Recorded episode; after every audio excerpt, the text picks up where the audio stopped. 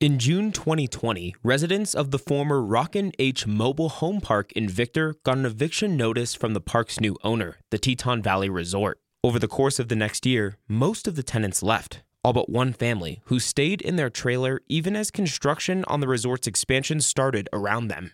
KHOL's Kyle Mackey spoke with reporter Nick Bowlin to get the latest. Nick Bowlin, thank you so much for joining us today on KHOL. Thanks for having me. Can you tell us about the Hidalgo family, who are the main characters in your story?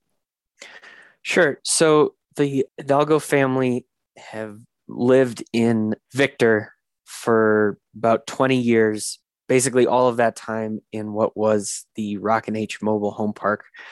And the Hidalgo family has been in an extended legal fight over this eviction proceedings with the owners of the park for, uh, yeah, for more than a year now.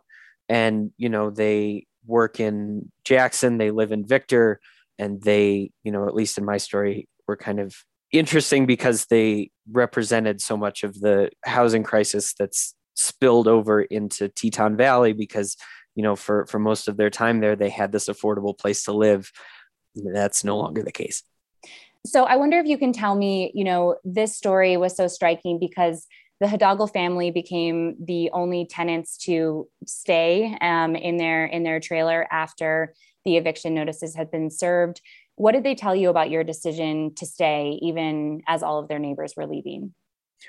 Well, part of it was, you know, about this lawsuit that their claims were that, you know, they faced, you know, unlawful harassment and kind of other actions from the resort uh, as um, they were attempting to uh, evict the family and and the other residents of the park. But you know, some of it, um, you know, I talked to Mario Hidalgo was simply necessity. Like they had a hard time finding other places to go.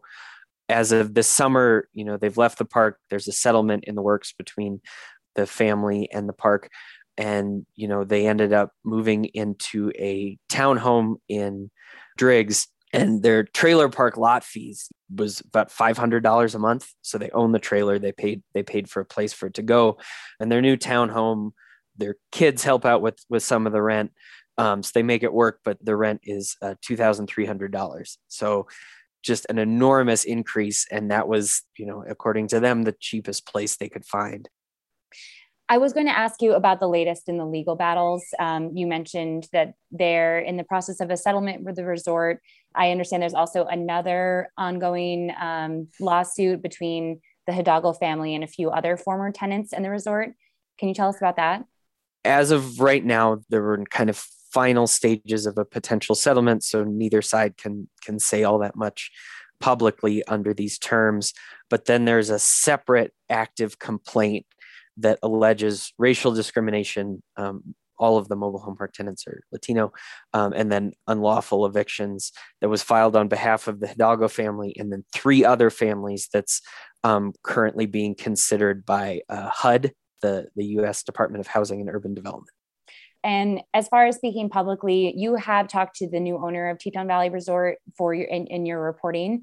Can you tell me about what his response has been? What is what is he saying about? Sure. This? So yeah, I mean, Randy Larson has said that he, you know, he has the legal right to develop this resort, which is which is true. That you know they they purchased this tract of land and they want to convert it to RV spots. And you know he has said that a lot of these incidents are you know misunderstandings that what the family took as harassment, which is kind of normal construction, and that you know he had talked pretty openly that he recognizes that there is a housing crisis and he says that you know he provides rentals in cabins or you know uses those rv spots to house seasonal employees at jackson hole um, and some of the other ski resorts during the winter.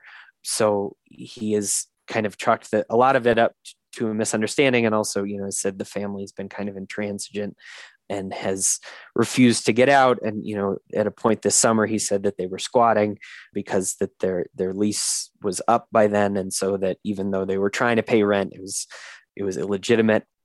Now this is obviously just one example of a loss of some affordable housing uh, to make way for either you know tourism or luxury development. And we see this happening all across the mountain west. I wonder from your perspective as a regional reporter how this situation kind of fit in for you? You know, what are your reflections on that? Oh yeah, I mean, so I I live in a I would say kind of the equivalent of like a Victor Driggs of a ski town in Colorado, which is how I got into kind of covering this stuff. And you know, in a lot of in a lot of mountain counties in Colorado, they've all set housing market records in the past 18 months.